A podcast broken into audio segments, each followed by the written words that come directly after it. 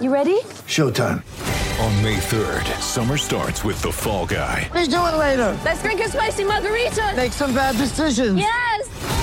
Audiences are falling in love with the most entertaining film of the year. Fall guy. Fall guy. Fall guy. That's what the poster said. See Ryan Gosling and Emily Blunt in the movie critics say exists to make you happy. Trying to make it out? Nope. Because I don't either. It's not what I'm into right now. What are you into? Talking. Yeah.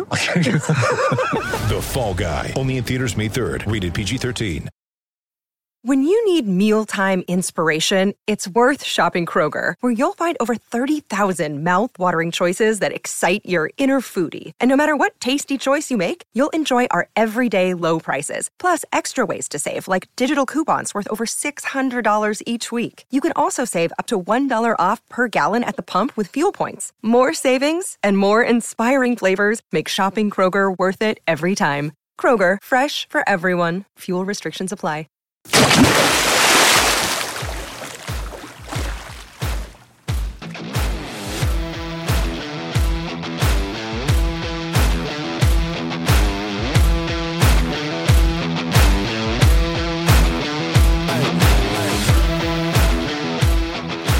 What's up, Kraken fans? Welcome to episode number 14 of Keeping Up with the Krakens, brought to you by the Hockey Podcast Network and sponsored by DraftKings. Use promo code THPN for exclusive offers.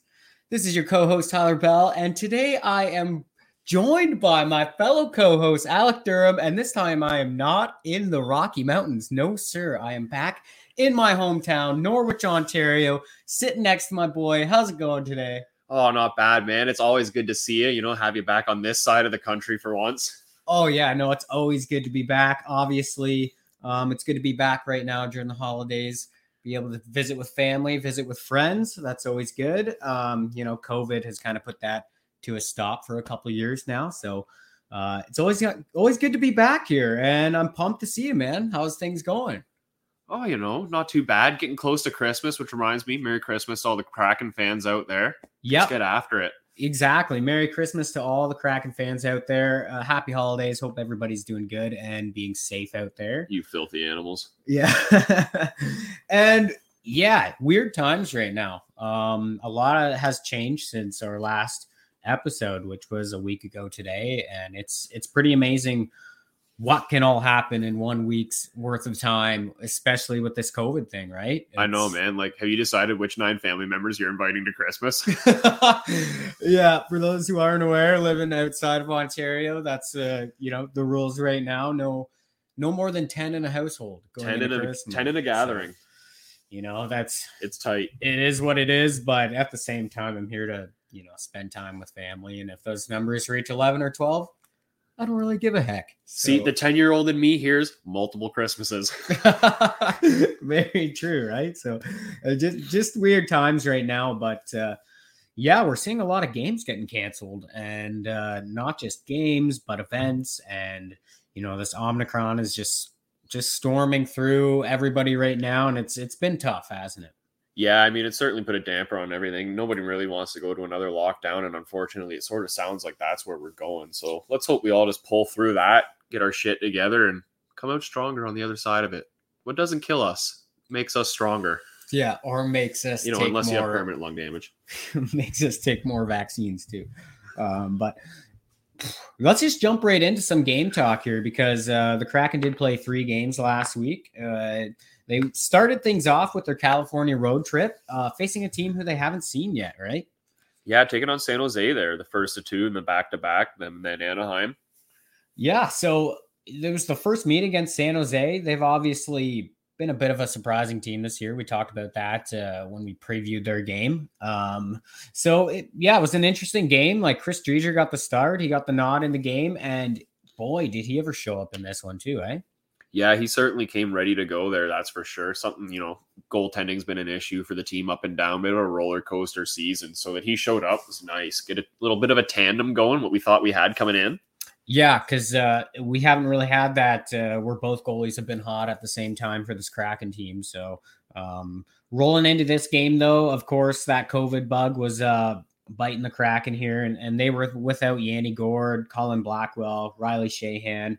You know, heading into this one. So, you know, I know all teams are really dealing with at least a player or two up until this game, uh, you know, with players being out. So, you know, it's obviously tough, but in that situation where you got basically two centermen, it does make it a little tougher to, especially down the middle, right? Yeah, and I mean, if you're in Calgary's situation, you might literally only have a centerman or two left on your roster that can play games. Yeah, it's it's just wild, right? And that's why you see some of these teams starting to back out of games or postpone them after you know only having four people on the COVID list or three, it seems, uh, because it could just you know put a big damper on one of those positions, uh, especially like a center or a goaltending and just like that, and and that really hurts your team, and it's kind of not that fair, is it? No, and I thought New Jersey made a great point talking about it. You know, it's not necessarily the guys that are on the COVID list. It's we're stretching and asking so much more of the guys below that. All of a sudden, maybe a defenseman that plays 12 minutes a night has to play 18 or 20, and that's a lot that the body's not used to, especially at such a high performance level. Puts a lot of strain. That's true. You make a really good point there. But yeah, jumping into the first period here, it, it was actually pretty quiet first period uh, to start things off against San Jose. It was a good pace into the game, and both teams were just trading chances back and forth. But the action didn't really pick up until the second period. Yeah, but in the second period there, not only was Driedger making big stops, but the Kraken D were saving pucks that found a way to the net by Driedger. Wow, found a way to get to the net by Driedger. Yeah, not only once, but twice in that period. Pucks got pulled off the goal line from the boys. Uh, some pretty nice plays there. Oleksiak had that first one. And then Larsson the second time. And oh my, my, huge plays to pull the puck off the goal line in the second period. And that would keep this game knotted up after two periods of play. Everybody's going for their best Jaccob Slavin impression. Yeah. And that's just huge. Like, I understand you know you're trying to defend some of the players there but to have the knack to be behind your goaltender like that and just aware of where that puck is and then have an active stick like that uh, you know that goes a big way with uh, you know the what comes with defending in the nhl yeah, and then you know we get into the third there. The Kraken are finally able to break the scoreless bid with 13:37 left, and you know they break into the offensive zone. Donato finds a puck back to Donskoy, and he fires it to the net but Donato's the guy driving the net hard, buries the rebound shot because you know Donskoy doesn't have a goal yet, so everybody in the rink knew that one wasn't going in. Might have got a little bit of help help off a Simek skate there to finish it off, but who cares? One nothing Kraken. Yeah, and when you take a look at that goal, like there's a couple things off that play, but it's it's really a prime example of why it's so important to drive the net on those types of plays you you get taught that at an early age when you when you're playing as a young kid, right? Go to the net, good things happen, and not just go to the net, but stop in front of that net, right? Don't pass by that net. Don't blow don't blow past it because uh you know when you go to the net and you get into those rough areas, uh you know there's loose pucks to to have and, and bury it like that, right? Yeah, exactly. Something we try and teach kids all the way up through and good habits, you know, mm-hmm. reinforced at the NHL level. It's a simple game. It is. It's it's very is a simple game when you break it down like that. The Sharks come right back down just a couple minutes after that one, and Driedger just throws up the leather glove to deny Jonathan Dahlen of any chance of getting that game tied. That was a nasty glove save that he threw there. Oh, he just absolutely flashed the leather with what you know the kids would call in road hockey the TV save. Yeah, Look at Johnny try hard here. Exactly, throwing the leather up there. That was very beautiful. Uh, then with 542 left. Geekie and Tanev, they team up for a beautiful play. Tanev goes five hole, and just like that, it's 2 nothing Kraken. Yeah, you gotta love that 2 nothing lead. I mean, the Kraken get a little scare there though when San Jose is able to break the shutout skid and bang one in from Logan Couture. Yeah, and that was a bit of a weird one too. Unlucky play. Uh, you you kind of see Brent Burns's uh, pass attempt kind of go off a skate and it just goes right open to, right over to an open couture and he's got kind of nothing but net to shoot at. And it's such a fast play uh, where it bounces off the skate right to couture. It's really nothing Driedger could do on that play to stop that from from going in. Yeah but you know the kraken are able to put the game away with an empty netter from Calle Jarnkrok and woo! 3-1 kraken win on the road baby. They end the three game losing streak yeah, and that was a big one because you got to find a way early, um, especially back on the road again. Uh, they could kind of get back to playing a simpler style game. They've been playing a lot better on the road, uh, as of recently. So to be able to get back out there on the road and you know break that awful streak that they had at home that last week, that's really important for this team to kind of turn things around.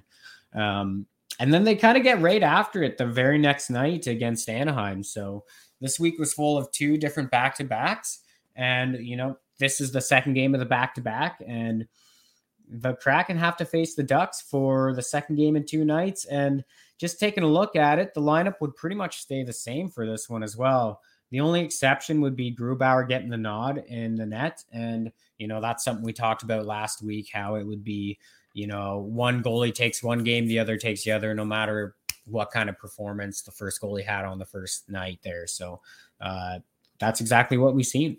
Yeah, and I think you totally called it with Grubauer getting the second game too. And you know, I wasn't sure so sure because usually you see a lot of head coaches go with their starting guy gets the first game and then they let their backup just kind of get thrown to the wolves on the back to back there. But yeah, with Anaheim, Grubauer, you know, make him have the big game against the better team. Good call. Yeah, yeah, just one of those things. He was wasn't sure exactly how it was going to happen, but uh, it kind of made sense to me looking forward to it. So, um, and and this is a team that they've played already too. Like they played the Ducks earlier in the year, and that was a crazy game. They ended up losing seven four. Uh, and that one kind of felt like last shot would win it. Uh, and then, you know, of course, Anaheim had a couple empty netters there. But, you know, when you're going into a game where you lose a big scoring game like that early on, it's a bit of a revenge game in your second matchup against them, wouldn't you say? Yeah, absolutely. I mean, everyone's got that competitive fire. That's what pushes them to get to this level of play in the NHL. And getting embarrassed like that, it's kind of you got to come back with a fuck you. Like that's not going to happen again. Yeah, we're here to play tonight. Yeah, especially at home too. Uh, you got to answer, and and they got the opportunity to do this. And you know, early on, both teams were they were trading chances early, and it was the Ducks who got on the board first from another defensive error from the Kraken. Uh, McCann did a good job of getting back for Oleksiak, who kind of pinched on the play to stop that puck from breaking out of the blue line. Uh, but by the time it got to the Kraken net, uh, he didn't really do a great job of you know being strong in front of the net uh, for Grubauer there and taking his man, and he actually ended out ended up taking Grubauer out on the play because of it, and that would result in a pretty easy goal for rookie Trevor Zegras to put the Ducks up one nothing halfway through the first. Yeah, I mean, I kind of like watching the highlights there. I love seeing Zegras having the awareness to cut into the middle there and just find that empty ice. But at the same time, you know, you want to protect the goalie and not go that far back and kind of cause a bit of a screen there. But yeah, and it's funny because I feel like we've seen that exact play uh, multiple times already from this Kraken team where uh, they kind of get caught in their own zen or in their own end and then you know they're gunning it back to defend real well. And i remember i think it was giordano who took out grubauer real hard sent him all the way to the boards the one time. And you know once again that kind of same thing happens where a player's taking out their own goalie because they're just not aware of exactly where they are when they're you know getting back and defending right? And this time it was mccann making that mistake yeah, just a little bit of a better defensive awareness going forward. I mean, especially from your forwards. I don't mean defensive awareness just from our D. You need it from everybody on the ice. But yeah, no, you make a good point. You have to have defensive awareness from not just your D, but your forwards as well, right? So, so yeah, that's uh that was a tough one, but uh the Ducks started to kind of take the game away or take over the game after that goal too, and they really started to pour on the chances. They would go up two nothing after the Kraken got caught with four guys deep in the offensive zone on their power play. Like all four guys within the red line and the hash marks there. And, you know, a puck gets past all four of those guys, and all of a sudden it's a two on one, shorthanded. Derek Grant goes the other way, and he kind of rifles a shot uh, through the legs of Grubauer to make it 2 nothing in the game. Yeah, and I mean on the power play, I like the one uh uh, saying that the guy I coach with uses quite a bit. It's possession before position. If you don't have the puck, you got to go fucking get it. You can't be set up in your one three one, then go, oh shit, we don't even have it anymore, guys. They got a two on one going the other way. So you certainly like to see a little more urgency in getting the puck back from the power play there, mm-hmm. and not, not just expecting it to get back into your possession there and maintaining your positioning down low like that somebody's got to be able to jump up and read that play that, okay, you know, we're not in possession here. somebody's got to get back and make sure we have our numbers back because they do play that one three one setup, and all three of those guys lined up, they were just all three of them were just caught way too deep there and Just resulted in that goal, right? Exactly. Yeah, and and pretty much that would wrap up that first period. Uh, it was a rough one for the Kraken, no doubt. Um, always kind of tough coming out in that first period and the second game of a back to back. Sometimes those legs feel a little jelly. Uh, you know, that's something we've both experienced playing junior hockey. So uh, that's a tough one. And they were down two nothing, and they were being doubled in shots to twelve to six. So it, wasn't the best period of play, that's for sure. But uh, um, you know, taking a look into the second period, it was like less than two minutes into the second, and the Kraken go to the box. And, you know, they struggle once again because it's Troy Terry who makes them pay. And there was a bit of a scramble with a loose puck in front of the net there. Looked like a, a point shot went off a couple skates, kind of bounced around, and then Terry just found, you know, a loose puck and he just absolutely shelved it. Just like that, 3 nothing lead. Yeah, he didn't waste any time on that one. Walks in, just kind of corrals it a little bit, and just picks the back bar up in the corner there. Yeah, yeah, that was pretty beautiful. And then, you know, finally in this period, there's about 534 left in the second. The Kraken are able to get on the board with a power play goal of themselves. And this time it was Jordan Eberle right at the end of the power play there. He, you know, stick handles, walks in a bit off uh, the wall and off the far hash mark there. And he just found an absolute seam through the middle of the ice and just throws it across to Donato, scores his second goal in, in as many nights. Yeah, that's just perfect execution from both Eberle and Donato there. I mean, once it works out from one flank to the other there and they look like they're going to be in a shooting position, your far flank's got to drive the back post to create that seam through the middle, which Donato does. And Eberle puts it right on his tape through a couple guys in the seam there, through some sticks. Just beautiful pass. I have a feeling that won't be the last time we see Eberle do that either. No, he's he's had that great vision throughout his whole career and his junior career, and uh, just just great offensive instincts like that. So that was a beautiful pass. That was all real Eberle on that play, making that happen, and obviously a great finish from Donato there. And then, you know, that's pretty much it for the second period. Looking at the third period now, you know, you're down by two goals. It's very, very challenging to fight back in the last period, especially like we said, you're on the second game of a back to back. And especially tough when Grubauer got yanked in intermission too. And Driedger had to um, come out and hold the fort in that third. And it's always tough to do when you're the backup goalie and you've been pretty much just sitting around on the bench for multiple hours just watching, right? Yeah, and with having the back to back there, you're kind of having zero expectation to get in tonight, having played the night before. So that's a bit of a mind fuck on you there. But good on Driedger for coming in and kind of holding down the fort for the last 20 there, really. Yeah, and it was definitely what looked like the Kraken's best period in this hockey game. I thought they looked much better. They're creating chances off the rush, they're creating chances off the cycle. They're throwing way more pucks on net than they were in the first two periods, but they just weren't able to score any unfortunately. They just did not have the bounces going their way to to try to fight back into this hockey game. And then the Ducks would put the game away with their fourth goal of the game, banking a shot off of Driedger, and it would go in just over half a third left to play. Yep. And unfortunately, that would be the 4 1 final. That would pretty much be it. And the Kraken dropped both games against the Ducks this year, who, you know, as a team who were expected to struggle, they just continued to surprise with their great play this season in the NHL. So uh, they're proving that they're a, a tough, tough team to beat this year. Yeah, and their young kids are really pushing the pace and making it fun to watch hockey in Anaheim again. So good for the Ducks, but kind of a dumb name.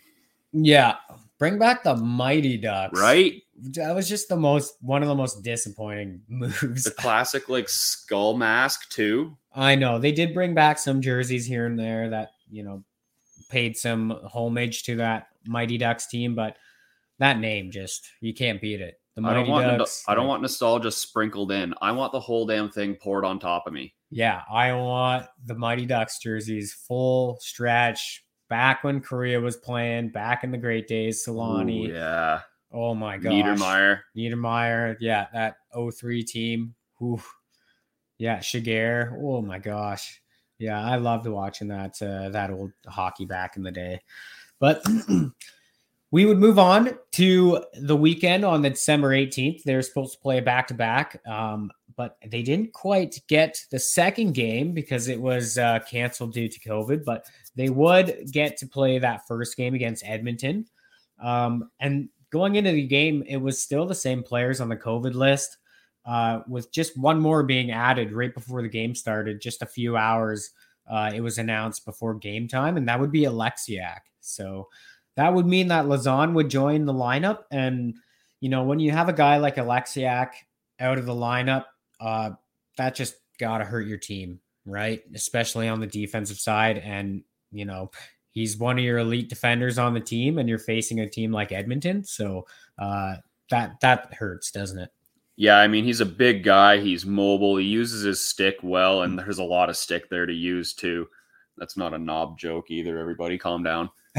but against a guy like McDavid and Draisaitl, you need someone who can close ice and close it quick because they're going to take it and they're going to take it quick.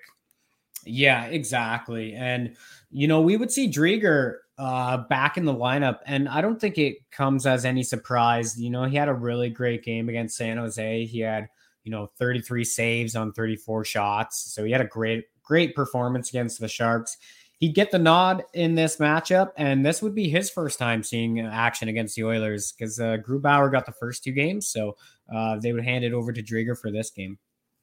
Yeah, and then heading into their third game this year against the Oilers, both teams are one and one against each other in some spirited battles, especially that last matchup. So you know we'll see how things go here. But one thing to look for is Seattle hasn't won a home game on a Saturday night yet. Yeah, and they're looking to break that skid, but you know, it was a tough game. Um, I like what you said though. Like you, you were saying, especially last matchup, it was very physical last game, and a lot of that was the same for this game too. You've seen a lot of big, big hits being laid. You know, Lauzon was throwing some hits.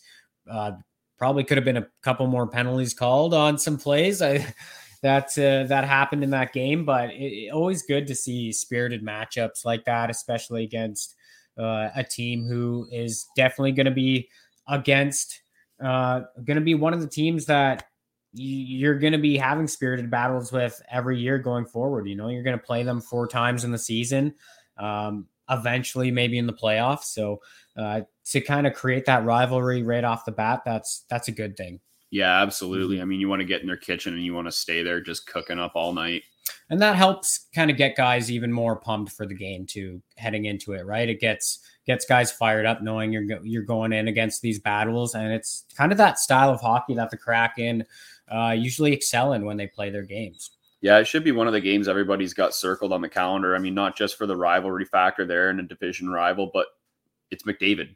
Everyone should be amped up to play against mcdavid.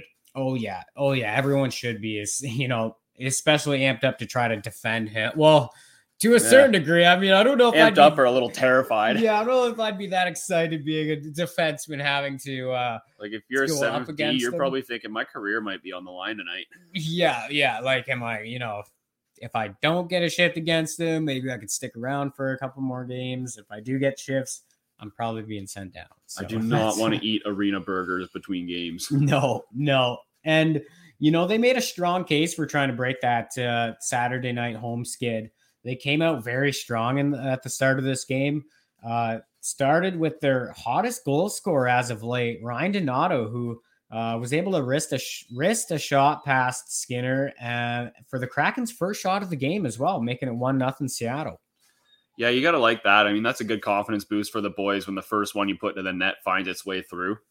And you know it was a big confidence boost because it was shortly followed up by a goal from Jared McCann off a dirty pass from none other than Jordan Eberle to make it 2 nothing. Holy shit, what a feed, right? Yeah, that was a great play from Eberle, and you just see his, kind of his offensive awareness kicking in there. He he was able to draw both defenders toward him, and both kind of bite on on uh, on him there, trying to you know stick him behind the net, and that would open up a big lane for McCann right in front of the net to just take that feed wide open and pop it top shelf. Yeah, tons of time there, a lot of room with Eberle pulling both D. And then after that, I mean, things started to take a turn and unfortunately the wrong direction for the Kraken, didn't they?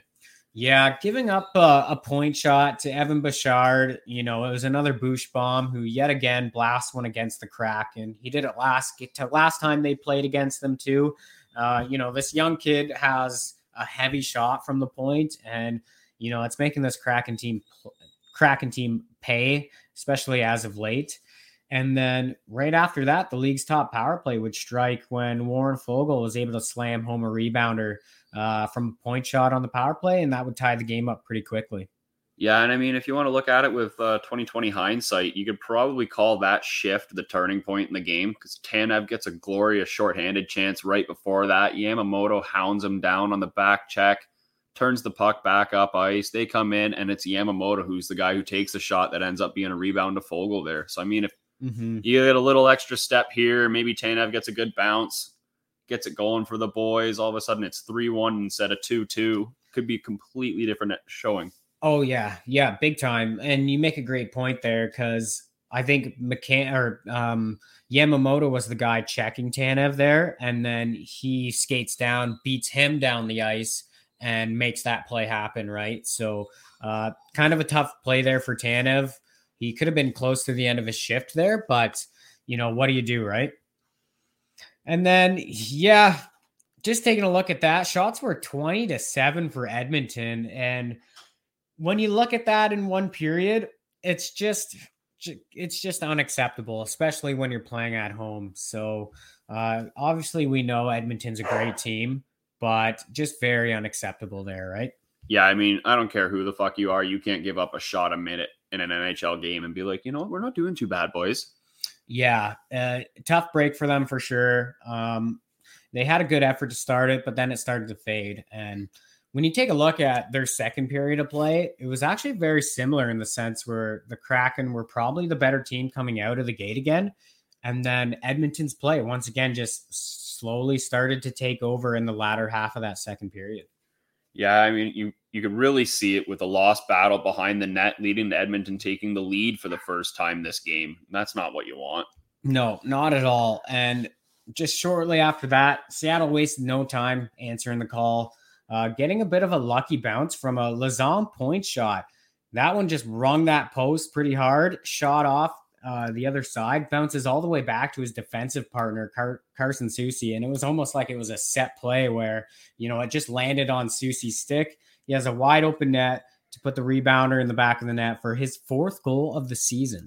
I gotta tell you, that's one of the best D to D passes I think I've ever seen. Yeah, if that's a set play, wow, that was Just perfectly executed.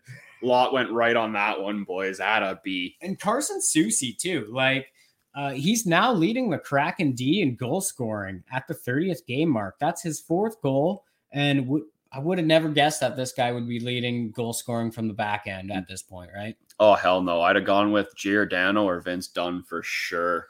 Yeah, that's what I would have thought too. But uh, he's proven to, you know, become a very reliable defenseman, and you know, for a guy who's been healthy scratched a few times this year too, that that does speak volumes right there. You know, he's got a he's got a very heavy shot from the back end. You know, he's a big sized defenseman, and you know, I could see Soucy sticking around on this Kraken team for quite some time.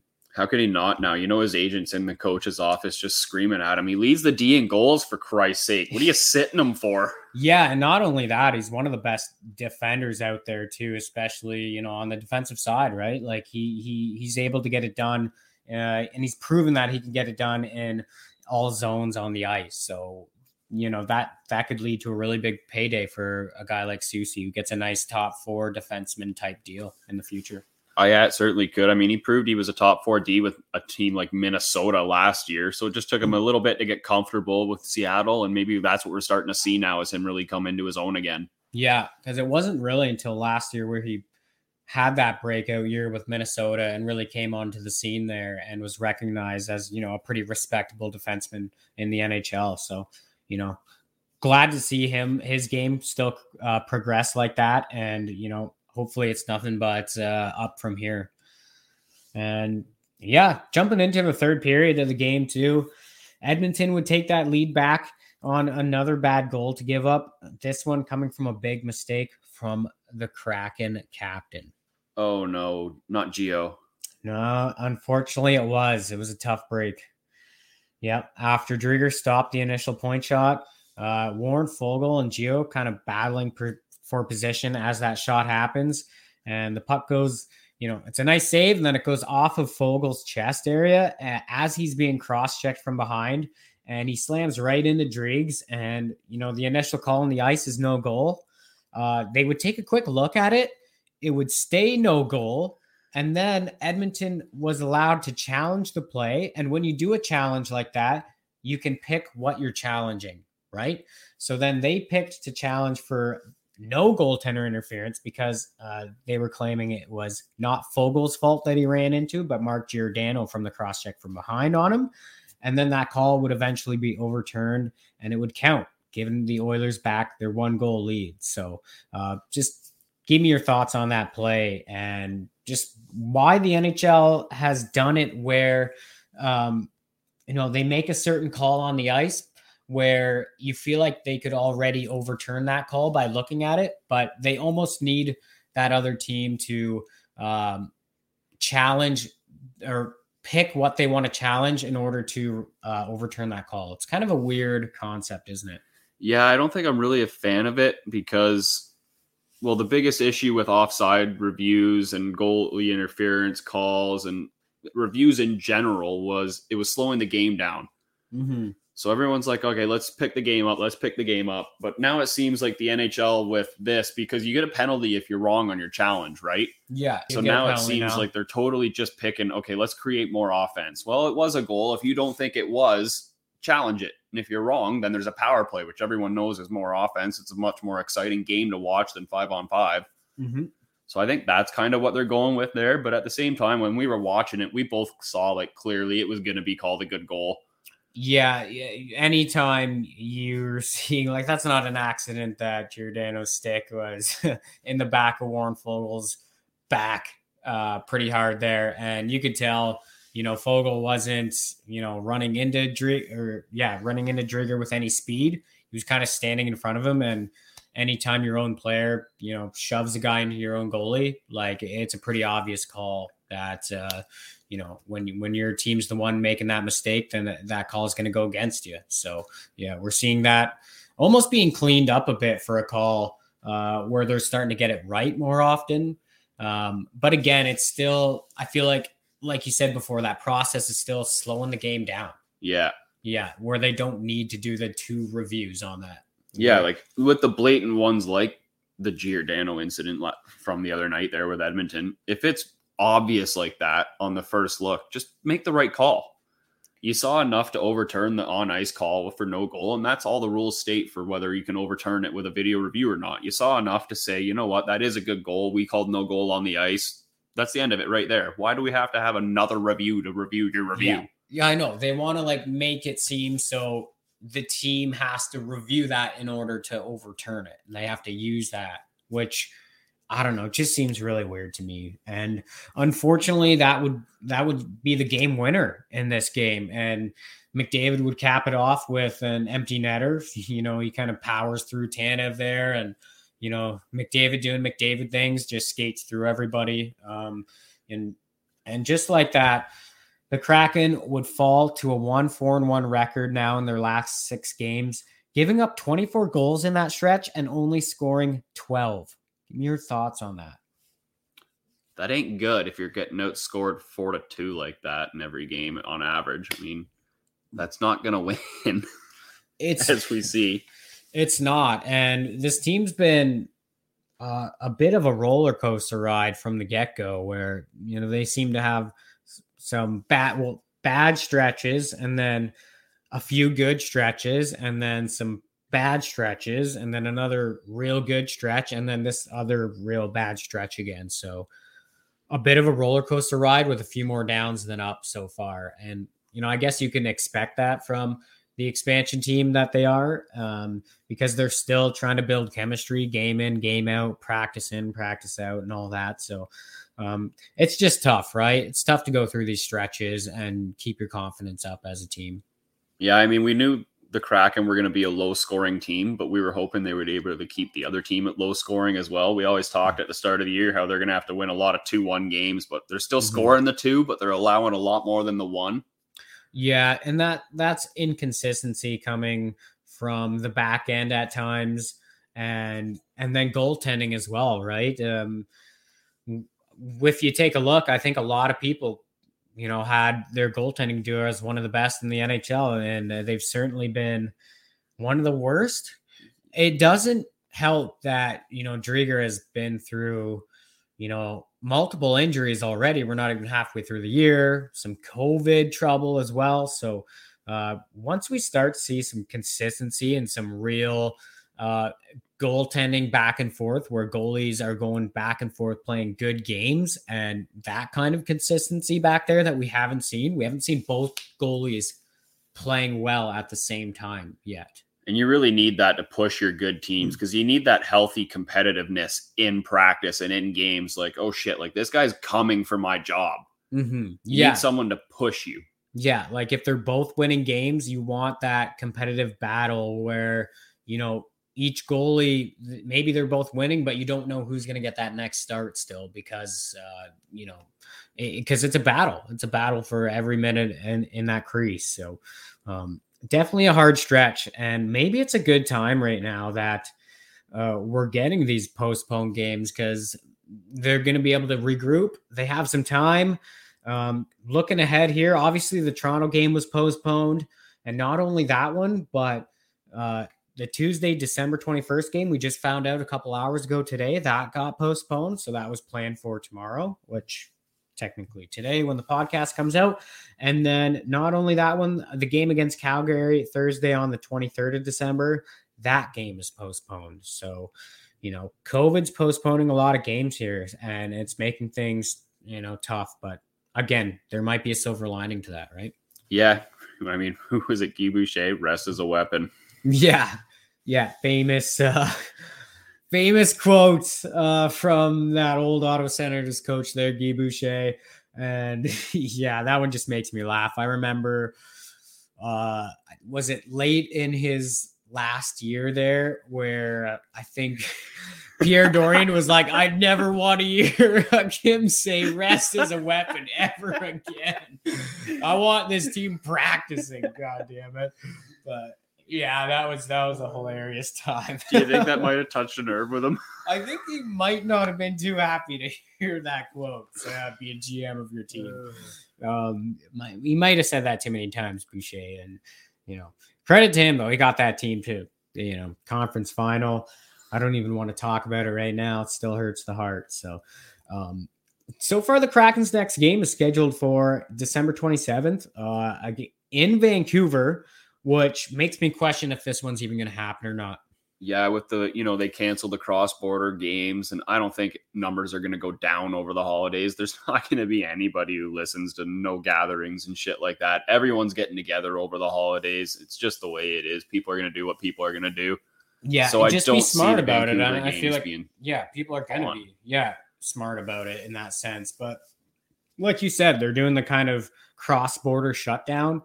Um, it's gonna take longer than one week for those numbers to drop in order for them to reopen that. So the prediction is I don't see a game happening against Vancouver on the 27th. Um, they do play them again though, January 1st.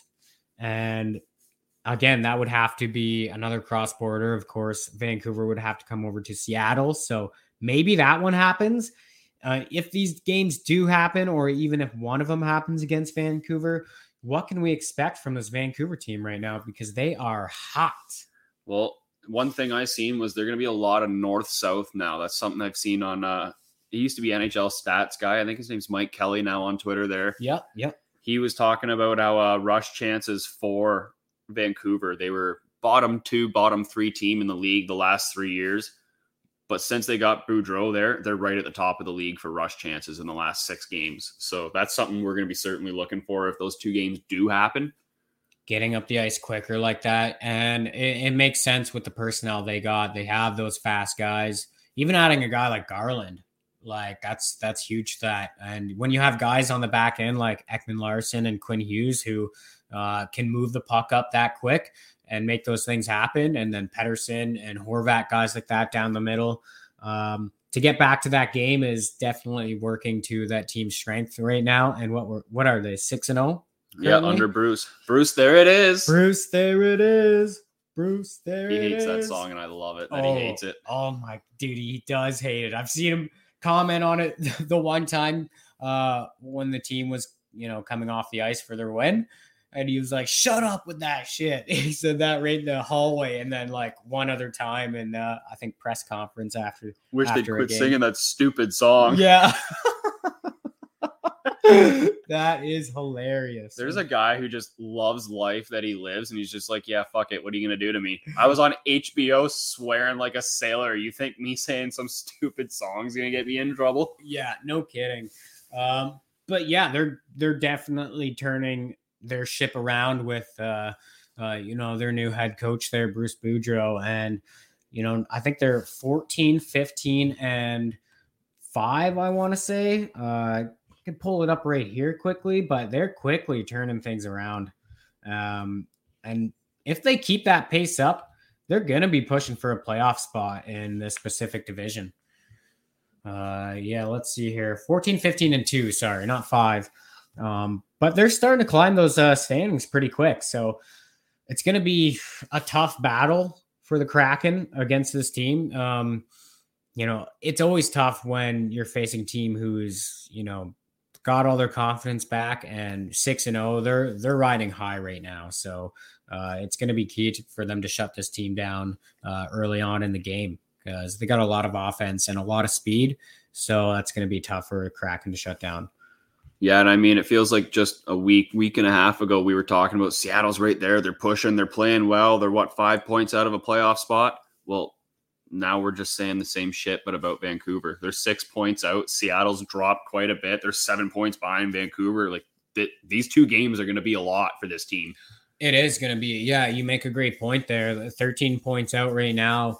Um, if the Kraken want to make any noise at a playoff shot, like they have to go on the same kind of tear that Vancouver's on, and then you know after that you have to play above five hundred for the whole season And that's just to have a shot. and that's just to have a shot. So uh, it's and it's definitely an uphill battle. And I th- I think I seen some metrics out there that put the Kraken at two point three percent right now to make playoffs. You know, it's not zero, but You, so you're saying there's a chance? I'm saying there's a chance. Woo! and they're gonna get a chance to get two points. Uh, I think Wednesday, December 29th, they'll be taking on uh, the Philadelphia Flyers uh, at home.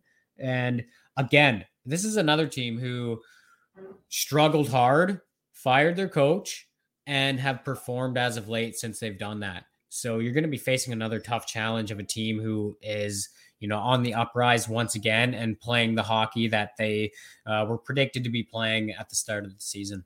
Yeah, I mean, that's a team, like you said, they're 12, 12, and 5 now. So, I mean, it doesn't sound like that great of a record, but you look at it and they're only four points out of the playoffs. Like, they're tight. They're worked their way back up from being the bottom of the East there. Considering they were on an eight-game losing streak, right? Uh, Yeah. to have a record like that, um, and you know they've been beating some good teams as of late too. Uh, they had picked up a good win against Vegas too last week. Um, so they're kind of climbing back into things. It'll be interesting to see if their goaltending can get them up to that next level and push them into that playoffs. But right now, when you look at that Metro division, uh, there's there's four teams at the at the the top there who are clearly leading the way. Yeah, I mean, you got Carolina 43, Washington 43, Rangers 42, Pittsburgh's right there with 39. And then you look at that too, and those four teams are in the top 10 in the league. So that's a tight division.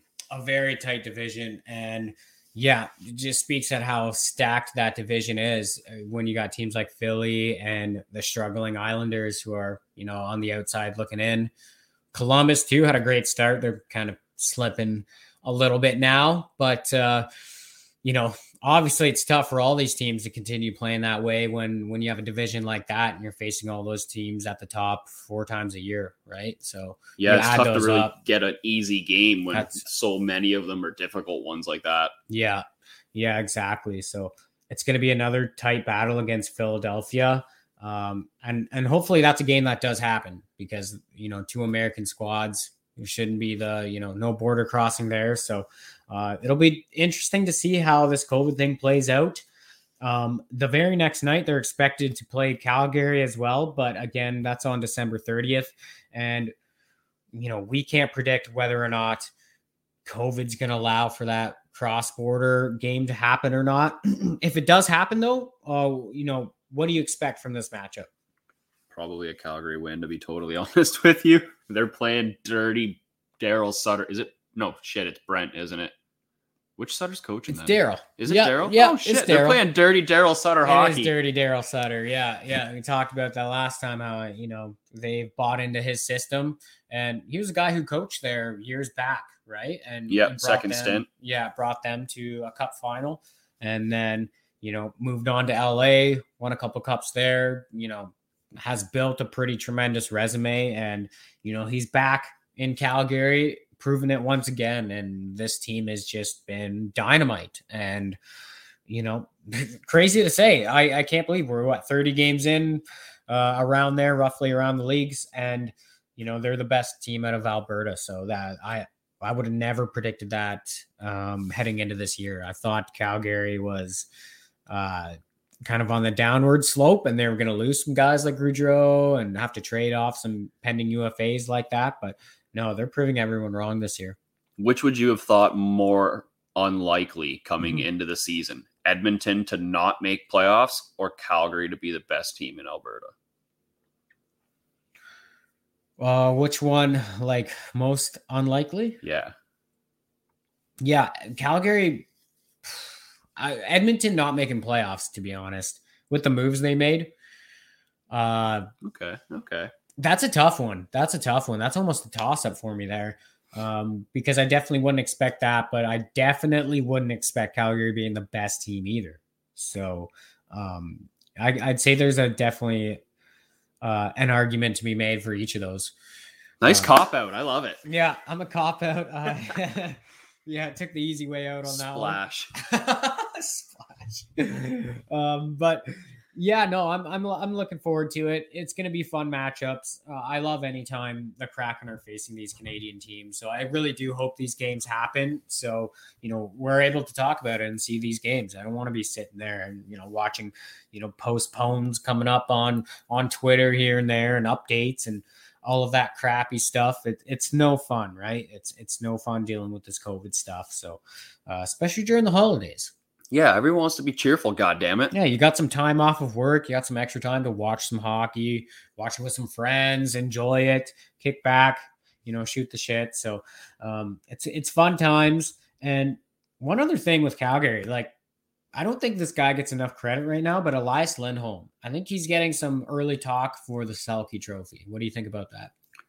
Wow, I didn't know about that at all. Just goes to show you how little he spoke of.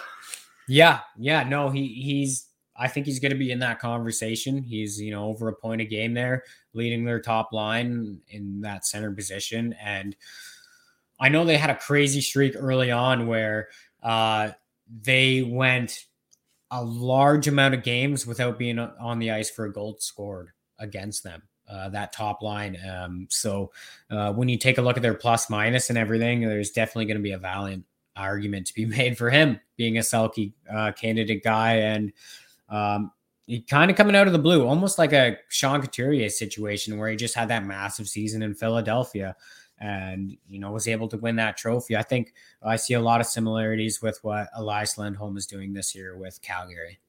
Shit. So he's going to cement himself as a Selke contender for the next five years then. Yeah, I think he has that potential. Um, and anytime you have a guy like that on your team, especially in the playoffs, it just shows, you know, it gives your yourself or it gives your your team a really good opportunity to go far in the playoffs. We see it a lot with uh, with teams who have those these types of guys on their roster in playoffs, and you know, with the goaltending they're getting right now, it, it almost has some similarities to to Montreal with the Phillip Danault and just how great he was defensively for that team, and you know allowed some of the other guys to produce offense around him. Um, and of course, Montreal had that great goaltending, and Calgary is getting that same thing with with Markstrom too. So, um, a lot of tough, a lot of tough games ahead here for the Kraken. Um, we'll see what happens with COVID though. Yeah, you never know. There might be no tough games ahead. Yeah, exactly. So, but I, I do like how, you know, they are getting a bit of a break here. They can recoup and hopefully, you know, back up the top of the roller coaster and and riding things high again and and, and streaking in the right direction for this team because yeah, you really want to see that. Yeah, the scary drops over. We're just building back up to the nice part again. Exactly. So yeah, let's hope we got some good games ahead. Hockey fans, DraftKings Sportsbook, an official sports betting partner of the NHL, has a no brainer offer that'll make you a winner once any shot gets past the goalie. New customers can bet just $1 on any NHL game and win $100 in free bets if either team scores. The NHL got rid of ties in 2005, so you know someone is going to light the lamp. If Sportsbook isn't available in your state yet, no worries. Everyone can play for huge cash prizes all season long with DraftKings daily fantasy hockey contests. DraftKings is giving all new customers a free shot at millions of dollars in total prizes with their very first deposit. Download the DraftKings Sportsbook app now. Use promo code THPN. Throw down $1 in any NHL game and win $100 in free bets if either team scores a single goal. That's promo code THPN this week at DraftKings Sportsbook, an official sports betting partner of the NHL. All right, welcome back to episode 14, Kraken fans. Uh, we got some uh, interesting news coming out of this uh, Kraken organization uh, that they announced uh, last week. And, you know, that news kind of kicks off today, and that's the Seattle Kraken have released their own NFTs. So, what does that mean, Durham? I don't know. The fuck is an NFT, Ty? well, it's a new thing that's been big, uh, and it's it's yeah, kind of taken over some of the market out there because uh, it's a big cash thing that's going on. Like it's a huge market right now, NFTs. So if anyone's kind of not familiar with it, it stands for non fungible token, and that is essentially a unique, non interchangeable unit of data stored on a blockchain. Uh, a form of digital ledger, essentially. So NFTs can be associated with uh, reproducible digital files such as photos, videos, and audio. Um, so basically, you get to keep a version uh, or you know the original version of one of these things. Um, so there's a huge market out there for NFTs right now. They're taking off. They're selling for crazy amounts of prices, um, and you know you're going to be able to use them in you know the metaverse and certain things like that. It, it's really weird and it's really hard to understand so early on but um, it's definitely an interesting way of of you know making money for this organization. I wonder what lasts longer nfts or crypto? Yeah they're kind of in that same boat in a sense. They're they're they're similar in a lot Are of ways. intertwined together? Oh that's too captain goes down with his ship too many questions for me there but this isn't a tech talk no, this isn't a tech talk exactly, but um, yeah, non fungible token. So you know the good thing about them, like you're going to be able to see them in video games down the road, um, little things like that, where you know, I, I once they're kind of out there, it's going to be easier to understand because right now, to me, it's it's more of a concept, but uh, it's a way of making money uh, in a very green environmental way. You know? okay, okay. So so that I think that's a big uh, reason why they're doing it too, and and they kind of want to make money in that sense is because it's, it's a very green way of doing it. Like you're not spending any money, right? You're not doing anything to to make that money eh, other than the, the electricity you're using in that sense of you know selling it, like you know very minuscule in that sense. So it, it, just some interesting news. I, I kind of tried to read up on it with a little bit of time I had today, and they were supposed to release a bunch of them. Um, but I guess servers were pretty slow because everyone was kind of trying to buy them early on today. It was it was the release day, hmm. so I know they didn't really get them going as quickly as they wanted to today. Uh, so just something to keep in mind uh, going forward, and and you know just keep an eye on on exactly what's going on with these these Kraken NFTs. And as far as I'm aware, they're the first NHL team to make this decision. So it is interesting in that sense for sure. But uh, yeah, apparently due to overwhelming demand for the Kraken NFTs, uh, it was a slow process and you know allowing access to the queue system for fans to go in there and, and try to purchase these this morning. So uh, they're having a bit of trouble with that right off the bat, but uh, I guess you know that that's a good thing that there's a lot of traffic slowing things down and slowing that down. So uh, it means that there are a lot of people interested in buying them. So uh, interested to see, you know, kind of what they look like. It's basically just like a digital, uh, digital picture, digital whatever that they're selling. Um, still confusing on my sense because you know I I'm not no no expert that's for sure. So um, something I'm gonna have to keep up with and you know keep an eye on and just see how you know that kind of breaks out and and what comes of it. Well, if they're so difficult to get, it seems like that may be something that needs to go on the Christmas list, crackheads. Christmas list. Did you say a Christmas list? I might have mentioned a Christmas list. Well, we could jump right into a Christmas list um, because I think it's fair that we put together a Kraken Christmas list. It is that time of year. Um, and maybe let's throw out a couple ideas. Uh, you know each other of what what we would put on our Kraken Christmas list if we had one. Uh, why don't you kick things off? Oh, I get to go first. How very kind of you. Yeah, it's, not, it's the holidays. You're definitely on the nice list. I don't need to check twice. All right. Oh, pumping my tires. I might I be like Santa it. Claus. Spoiler alert. All right. What would you like on your Kraken Christmas list uh, this holiday season? For the love of God, can we get Joonas Donskoi a goal? I don't care how it goes in. Just put the little fucking black biscuit in the net, please. yeah, that is uh that poor man.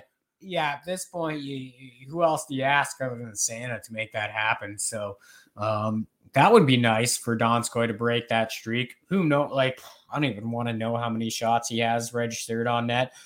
But by Too the many. time he gets that first goal, he's going to be under 2% uh, with a shooting percentage. So a definite Gon- a Donskoi goal on the top of the Christmas list for sure for a Kraken Christmas list. I love that one. That one's great. Um, I would like to see a mascot named to the team. What do you think of that? Ooh. Ooh, that's a good one. I mean, It's I mean, it's gotta be like a kraken or fuck it, make it a pirate. I don't know why a pirate. I, I've watched Pirates of the Caribbean a lot lately, and the Kraken was in it, so I'm just stuck on some Johnny Depp shit right now. Fair enough. Yeah, I it, it was a bit of a weird one. What something that I never expected that they would not have a uh, a, a mascot to start the year, and then to go this long too without one being uh, introduced to the team and the fans. Uh, I definitely think they sh- they should have a mascot by now. So uh, maybe if we put it on the Kraken Christmas list, we might get that uh, in the new year. I'd rather them take their time with it rather than come out with a chia pet like Vegas did. yeah. What is that? Yeah. Yeah. Didn't uh RA call that one too? I think he called I think it. he did. Yeah, he did. Uh that, that- yeah, that's pretty funny. As long as uh it doesn't look as creepy as uh the Philly one there. Gritty. Gritty. Oh, there's nightmare fuel if you ever had some before. Oh my gosh, yeah. Don't look gritty straight in the eyes. I don't even think they point the same direction. I don't think uh, you'll sleep for a week if you do that, or you know, maybe if you look them in the eyes, you'll lose like 15 pounds on the spot. I don't know. Something weird's going on with Gritty. I heard if you He say looks- his name in a mirror three times, Jake Voracek shows up in your house. oh, I believe that. oh man, yeah, no, that to me, yeah, the Kraken Christmas list. Don't make it look like Gritty. Um, yeah, that's a good one. Uh, any more ideas that you'd put on that list? Let's get another first round draft pick. We already suck, so let's get as many as we can. I don't know how we're getting it yet. You know, Yeah. that might be a be careful what you wish for scenario here, but Yeah, no, that's true. It could be a, a be careful what you wish for. Um, but I do like the concept of having a first round draft pick. Um, it's not going to come easy. And I think the only player who's kind of on an expiring contract who can get that is unfortunately Giordano. And do I want to see him leave the team? No. Do I think it's best for the team? Yes. I don't think this team is going to be a Stanley Cup contender for a number of years. And Daniels not getting any younger. He's 37 years old right now. Um, he's been great for the hockey team. He's led the right way. Uh, he's done everything you ask for a captain to come in and lead the way.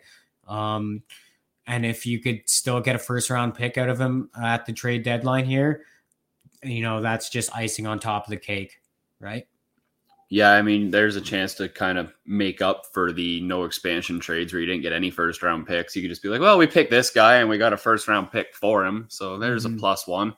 Yeah. And especially when you take a look at the 2022 draft and just how deep it is, this is the draft where you want to stock up on some, some, some picks. So, uh, I definitely expect them to make a move for draft picks. They have to stockpile their their prospects, uh, and you want to do that early on, right? You don't want to wait. Uh, you want to get that process going as quickly as possible as an expansion team. So, yeah, that would be on the Christmas list for sure. And if I had to put one on for the new year, go two and two, two each. I mean, don't not go two and two. I my God, I hope they do better than that.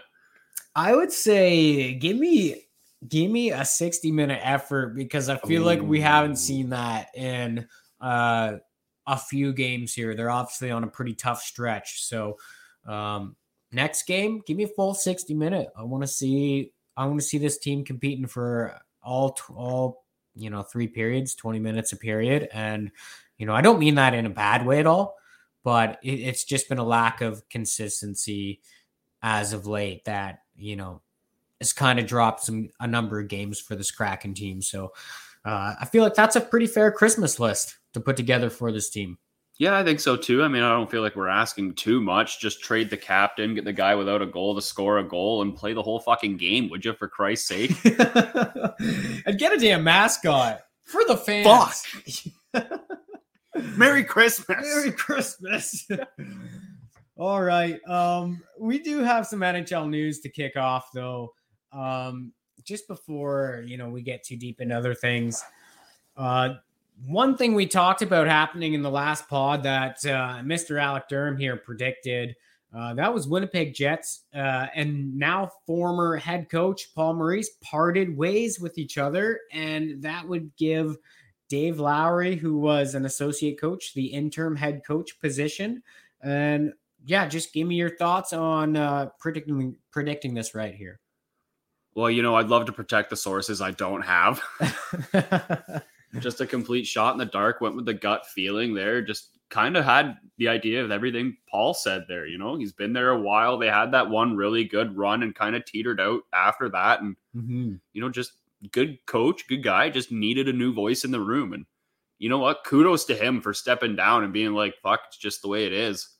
Yeah. Everyone else would kind of die on that hill with their ego. And good for him being humble and saying, I can't, I can't get him there. Sorry. No kidding. He he pretty much said, you know, he did everything he could do. And like you said, sometimes you just understand when uh, you need a new voice in the room uh, and just go in a different direction. And it was such a, it felt like such a respectable process that uh, you don't see in the NHL too often. Uh, you know, sometimes you're just seeing people getting thrown to the side and taking all the blame, but this one was very mutual and very respectable. And you like to see that process like that kind of come out. Yeah, like who's the last guy that stepped down while still on a contract? Patrick Roy. That didn't go nearly as well. No, that was more of a you know a butted heads thing. This one was more like okay, I think we both realize mm-hmm. both of us need to go in different directions. And maybe it's Paul Maurice to, you know, not not necessarily giving up on the team, but understanding, you know, maybe it's good for him to get a fresh start with someone else too. And something that I think is definitely going to happen. He's a very respectable coach and a very good coach. And he's one of those ones that you listen in some of those pregame talks or, you know, just just those uh, press conferences, and he puts together a lot of mature and a lot of really good quotes, and you know talks very well, very very well spoken guy. So uh, he's going to get a shot with another team for sure. Oh, definitely. And he's still young for having like a 28 year coaching career in the NHL, which is a little nuts, which also brings me to the next thought I had. I couldn't fucking believe he was in Winnipeg for nine years. Yeah, nine Like, years. That's Woo! Pretty much when that's when they came into the NHL. I think so, right around there. That Mark Scheifele was their first pick, and Yep. I don't know what was he the 2011 draft. Yep. Yep. I guess yeah, he'd have been the year or two after, maybe. Yeah. So maybe they started with somebody and brought him in uh, after one or two years. I don't know. I'm too tired to think about seasons and how many years that is. Yeah. math's normally my strong suit, but not right now. but yeah, no, good call on that one. And then other than that, it, it's basically all but confirmed that the NHL is not going to the Olympics anymore. Balls. And you know, once again, that's a bit of a dagger. So just give me give me your thoughts on that as well. That fucking sucks. Everyone was so looking forward to being like, yeah, let's get McDavid and Crosby on the same team. Oh my god. Yeah. Psych. Yeah, I mean, for us Canadian fans, you got to be absolutely, you know, stoked at the thought of that and watching that. You know, throw those guys, throw MacKinnon on that line, do you know, do whatever. But I saw one projected lineup that was an all Nova Scotia lineup, Marchand, Crosby, MacKinnon. I was just like, fuck it, do it.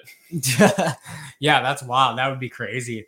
Um, but yeah, unfortunately, that's not going to be the case. And the the thing that sucks the most about it is we don't get to see the best on best, and we haven't seen that for a while. Um, so that really sucks. But with some of the protocols that they were going to have in China, I do not blame the players at all one bit for backing out of that. I mean, when when you take a look at some of the protocols that they had in place in China where you know, if if you tested positive, 5 week quarantine and then, you know, up to you know, 3 to 5 weeks is what they're saying and then not only that, but then having to quarantine again after you fly back uh, from your international flight, and that that all goes without pay too. That's uh, you know you're losing your pay because of that, and how many games would you miss with your team down the stretch? Like that's a lot of important hockey to miss, uh, and that I don't know. That to me, that's just too risky for these players to take those kinds of chances. Yeah, like if you're McDavid, MacKinnon, Matthews for the States, you can't you can't have that. Like that would ruin your team's season if all of a sudden they're like, "Hey, shit, we what do you mean we can't have you for 6 or 7 weeks?" Yeah, and the goaltenders too, right? Oh, Jack Campbell for the Leafs if he goes to the states. Yeah, that could- Hellebuyck in Winnipeg. Yeah, the, that's the difference between making the playoffs and not making the playoffs. And, uh, you know, it, it's tough too because everything that's going on in China. Um, and I know, like, you know, the whole political side, I don't want to get into that stuff too much right now, but Why Um, politics never hurt anybody? yeah, I should just, uh, on the down low, I just hate politics. So, but, you know, it's everyone knows China is a communist type country.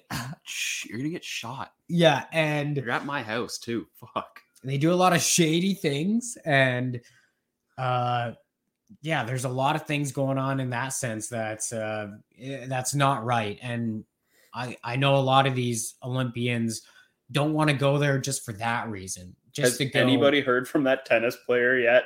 other than you know those weird interviews that she's she's been in where she said she's safe but it just you know it, it feels like that's being forced to say and and the fact that like they're not letting any media access to her or, you know no one knows exactly where where she is it, it's scary stuff and it's hard to go in there and want to go support that olympics in china because it's just a messed up messed up time and um yeah it, it tough time overall. And then you throw the whole COVID complications in it too. It's almost to the point where you're just like cancel it. Who cares? Move it or lose it. Yeah.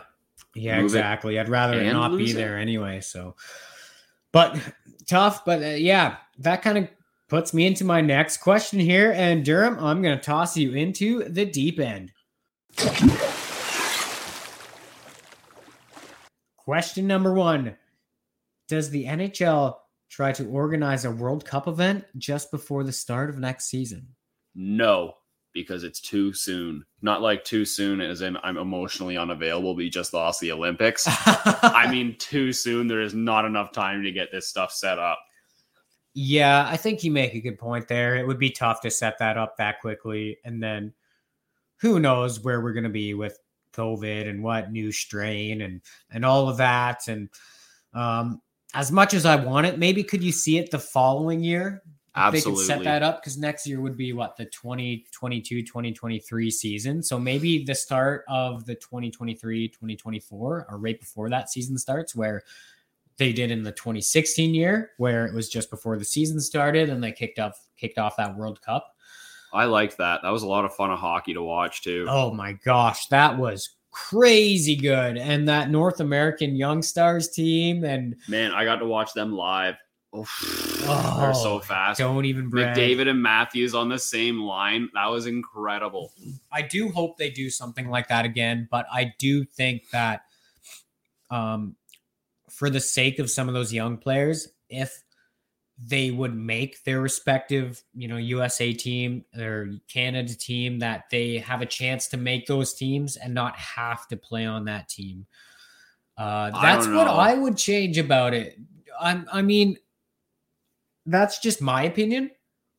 But I I would like to see that because last time we were all like, "Oh, we want McDavid on Canada."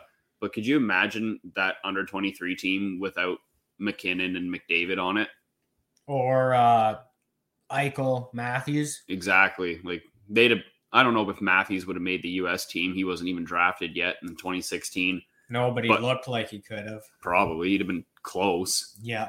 I think he actually just played for their world championship team, so he might not have been far off Yeah, that's for a spot. that's true. But you're ta talking about a team who didn't make the medal round when they had McDavid and MacKinnon and Eichel and Matthews, who were like the surefire dominant stars coming up. Now, if we take those guys off that team, are they going to be that competitive or fun to watch? Yeah, no, that does th- that is a great point. Um and at least it's not McDavid, but who knows at that at that time. Bedard and Wright. Yeah, Bedard, Wright, Michkov. I mean, you could Oh. have a Ah, he wouldn't be there. He's Russian. I oh yeah, North American, yeah. They did a World All Stars. See, there you go. There's a way to keep it more competitive. Do That- a world that- under 23. That would be insane. That would be I wonder insane. if that hurts Team Europe. Um, I wonder too. I wonder too because uh, Stützle, He'd be on he would be Europe. yeah, he's 19 now, so uh, In two 2020. years. Oh yeah, he would definitely be on that team Europe because they wouldn't have a team Germany if they did the same setup. So, um, Hmm.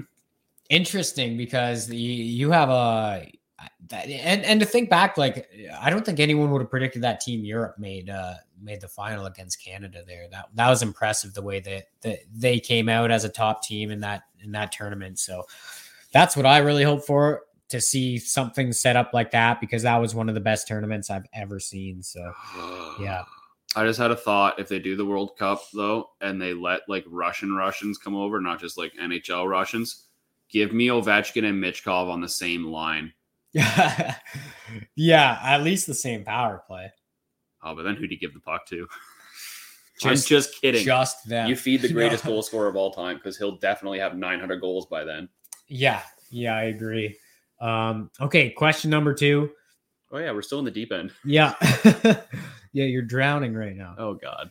Will the World Juniors still run? If they do, who gets tournament MVP? yes, they will still run. And I, you know, I'm not exactly sure which player it's going to be to get MVP, but I do know they'll be playing for Michigan when the tournament's over. I'm, Oh, lean, I I'm like leaning that. Kent Johnson or Matty Beniers. Go Seattle. Yep, pumping his tires for sure. I, I like those answers. Do you think fans will be there? No, You think they're gonna shut that down? I think they almost might go bubble. Yeah, just like last time. That sucks again, eh? Back in Canada and back Oh. without fans. Brutal. Oh gosh. I don't like that, but it's for the safety of the people, so I kind of do like The that. small sacrifices we make. Exactly. If it means I get to watch it, then I'm you know then I'm stoked. And at the end of the day, when we talk about it, like it is an extremely small sacrifice for people to make. Yeah, you don't get to pay money to go watch hockey. You can just stay at home and watch it instead for free. Exactly. Yeah, it is a small sacrifice and one that people should be okay willing and willing to make right now at Exactly. this time. Like especially for those kids, you know, you only you only get one crack at it. Some of those kids, right? At under twenty tournament, you know, the best on best in the world. Like, you know, you're potentially you're saying you're you're okay with ruining it for them. That at that point, it just becomes selfish. Yeah, Grinch. Yeah, don't uh, yeah, don't be a Grinch. So, you know, obviously we'll be stoked to see World Juniors still happen. Uh, They, did delay some of those pre-tournament games, push them a, a few days later. That's understandable, but as of right now, it's still happening. So, you know, pumped up for that and excited to watch some of that hockey, especially if some of these Kraken games are uh, you know, postponed and that trend continues to happen as well. Speaking of excited to watch some of that hockey, I got one for you here, Belzy. Yeah. Which player in the tournament are you most excited to watch? Oh, I see. I'm very, very excited to watch Beniers because uh, I expect him to explode offensively, but also be also be a complete rock on the defensive side. And you know, the Ottawa Senator fan in me is stoked to watch Jake Sanderson. That's where I figured you'd go. Yeah, I am stoked to watch Jake Sanderson um, and some of their prospects as well. I'm interested to see what Ville Ottavainen brings to the Finnish team. Um, obviously, the, the fourth round pick of Seattle there. Um, and then a couple other picks from Ottawa. Kleven, again, a returning defenseman on the States. Uh, Ro- Roby Järventie, uh, a, you know, kind of a power forward sniper from Finland who was drafted from Ottawa. Uh, he had a really bad tournament last year. He started that tournament on the first line, finished it on the fourth line. Whoops. Yeah, he was hot playing in the Liiga. Came in first line minutes, didn't score a single point in six games. Yeah, he dropped down that lineup. So I, I expect now that he's been playing in Belleville in the AHL, I expect a, a definitely a better tournament out of him, and then Meriläinen Meriläinen two for the Finnish net. But there's a lot of exciting people in this one. I mean, you got a lot of 2022 draft picks playing in this tournament, and you know, as a Kraken fan too, knowing you know you might have a good shot at a high pick, I, I'm definitely going to be keeping my eye on some of these guys. Some that you know that Slovakia team has a couple of those guys. Uh, the Finnish team has a couple of those guys. Obviously, Shane Wright with uh, you know Team Canada there. Um, who is it? Logan Cooley Yeah. as well for the states. Like you got some top ten players uh, and a good amount of them playing in this tournament. So uh, it doesn't really matter what game you're going to be watching. You're going to be seeing really good prospects and some fun hockey to watch. So uh, just an awesome time of year to be a hockey fan. It almost feels like every top 10 projected pick for 22 is there, but Matt Savoie. Yeah, I I'm disappointed by that. WHL leader in points doesn't even get the. uh Did, did he get an invite? Didn't even get an invite. I'm not saying he's got to make the team. Fucking invite the kid to camp. Yeah, that was a dumb move. That uh, that guy's going to be uh, fifth overall in the draft. Third. Four. No, just- You want to fight? All Matt Savoie right. is the next Brayden Point. Yeah, oh I'll yeah. die on that hill. Okay. Yeah. No, you heard it here first. You heard it here first, ladies and gentlemen. And He's not getting drafted in the third round either. Oh no, not happening at all. Not like Brayden Point did. What a steal. And um, you know, that was a great podcast. And thanks everyone for tuning in to episode 14. Um, you're gonna join us uh in two weeks. We're gonna take that one week off just because you know next weekend is that Christmas break and you know, we're gonna spend some time with our families, and of course, with these games getting canceled, they don't play a game for at least another week. So there's not going to be a whole lot of hockey to break down uh, in that sense for the Kraken. So taking that extra week off, but we will be back in two weeks from now, uh, breaking down the next handful of Kraken games, whatever games those are going to be. We will keep you up to date with them for sure. And of course, all other things Kraken, NHL news, World Junior updates, all of that will be coming your way. So thank you, listeners. Everyone have a Merry Christmas. You know, enjoy the next two weeks of your life. Enjoy hanging out with some family, being around your friends. Stay safe out there, and we will be back. We will be back to talk about Hawk Chat very soon. So peace out, Kraken Nation, take.